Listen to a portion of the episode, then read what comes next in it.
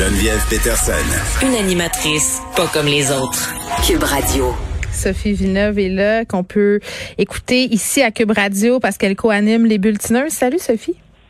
Salut Geneviève. Hey, félicitations pour la Vierge des Ben merci beaucoup. Cette semaine. Hey, beau travail. On a eu une belle récolte euh, au prix euh, du Gala du cinéma québécois. Euh, pour ceux qui n'ont pas suivi et qui ne comprennent pas pourquoi tu me dis félicitations. Tout le temps, je suis super mal à l'aise avec les avec les compliments, fait qu'on on enchaîne.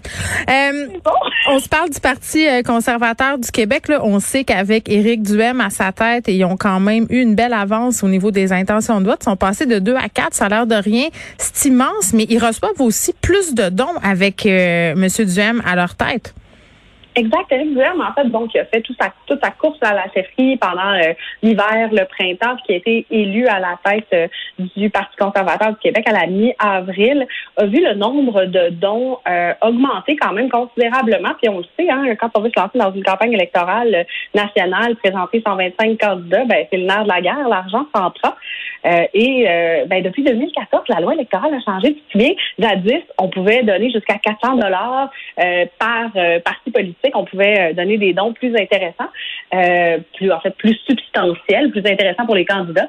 Et maintenant, ben, ce, don-là a été réduit à seulement 100 dollars. Donc, tu sais, récolter plusieurs dizaines de milliers de dollars, ça prend du temps.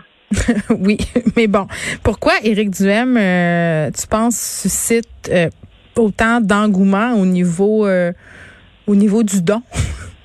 Ben, il y a une niche en fait. Hein. Il faut savoir que euh, la droite au Québec voyait un peu d'espoir dans l'élection du gouvernement de la coalition Avenir Québec, mm-hmm. qui, était un peu bon le parti qui était le, le, né des cendres de l'ADQ, euh, qui est allé chercher une clientèle davantage justement de droite. Éric Duhem, il faut le dire, a travaillé jadis pour le Parti québécois, mais aussi pour l'ADQ. Et il change souvent d'idée, hein?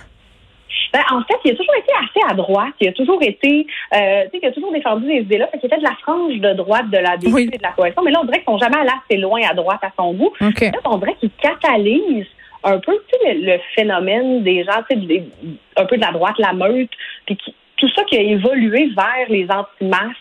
Puis toute cette communauté-là qui existe en ligne, qui, qui est contre la pandémie, puis mm.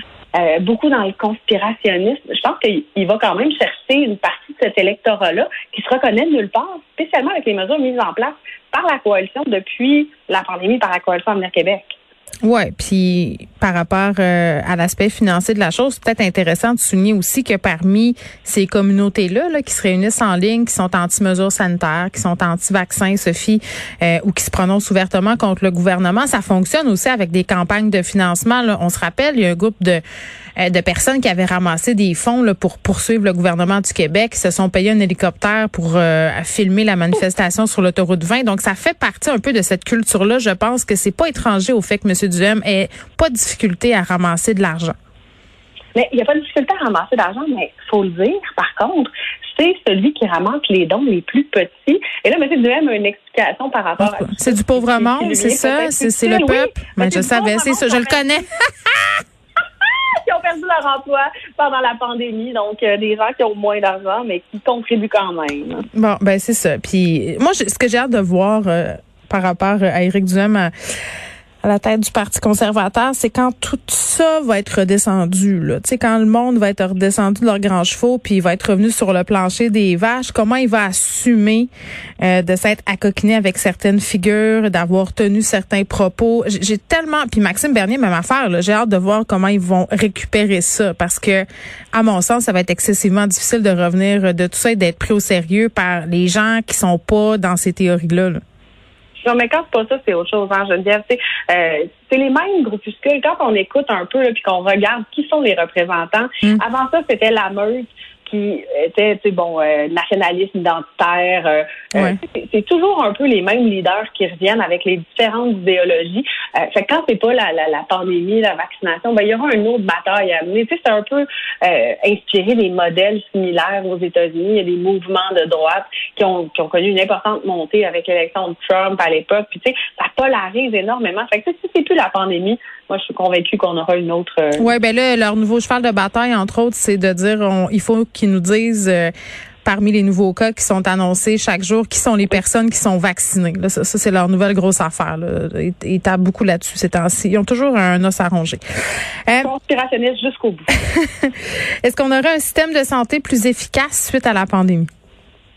Ben, écoute, je, moi, je, suis toujours la fille qui aime voir le verre à moitié plein. Mhm. J'espère qu'une crise comme celle-là, à l'instar de ce que nous dirait Churchill, va nous permettre de, de, de fédérer des opportunités.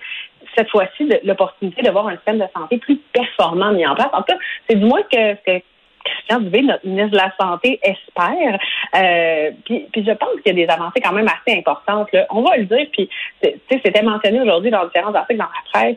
Euh, la campagne de vaccination, ça a été quelque chose en termes de réussite de logistique. Là. On n'aurait jamais pensé réussir ça. Mais, tantôt, il s'est vanté, euh, M. Legault, euh, en début de point de presse, qu'on était un des premiers pays au monde là, en termes de première dose administrée. Bon, le Québec n'est pas un pays, mais tu comprends ce que je veux dire. Ben écoute, euh, en termes de, de, nation, appelons, appelons le Québec comme ça, allons-y dans mm. cette euh, lignée-là. Ben, effectivement, on, a des résultats super impressionnants, alors que on se rappelle qu'il y a, il y a 18 mois, on était à l'ère des fax et de se présenter à 500 personnes à l'hôpital le matin. Te rappelles-tu?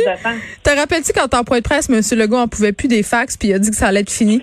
Il a dit, ça va faire les fax, je m'engage personnellement à régler ça. Au bout de deux jours, c'était réglé. Il n'avait plus. Ben écoute, moi j'ai des tests d'allergie à passer depuis 4 ans, 5 ans, jamais réussi à envoyer le fax, il n'est jamais parti. Donc tu es encore allergique? J'ai aucune idée. J'ai toujours pas de réponse à ma question parce que la seule façon de pouvoir y accéder, c'est via un fax. Mais les fax se seraient terminés, mais là aussi, on veut s'attaquer au fichier Excel. Pas juste les fax. Tout ce qui est désuet, on veut aller chercher des systèmes d'information, des systèmes informatiques du 21e siècle. Enfin. Ben oui, puis je pense que c'est une bonne chose, puis on va se laisser là-dessus, Sophie, c'est de dire euh, qu'on a vu avec la pandémie qu'on était capable de faire des choses qui fonctionnaient très très rapidement. Rappelle-toi de tout ce qui a été mis en place justement pour ben, justement la, vaccination, mais même les écoles, les portails, l'école en ligne, tout ça, c'est d'habitude des affaires qui prenaient 28 mois, puis quatre euh, commissions d'enquête, puis des milliers d'heures de consultation. Tout, quand tout à coup, là, on était capable de régler ça pas mal vite, puis de façon bon, relativement efficace, là, parce que si je repense au panier bleu, je pense que c'était pas notre meilleur. Mais... non, celle-là, c'était pas la meilleure, mais effectivement, on est, on est arrivé à quelque chose, puis je pense qu'il faut y croire, puis il faut croire, il faut y mettre l'énergie aussi, puis mettre les bons individus aux bons endroits. Exactement. Arrêter de Merci beaucoup, Sophie. merci, Geneviève. On t'écoute dans les bulletineuses Sophie Villeneuve, qui est analyste politique.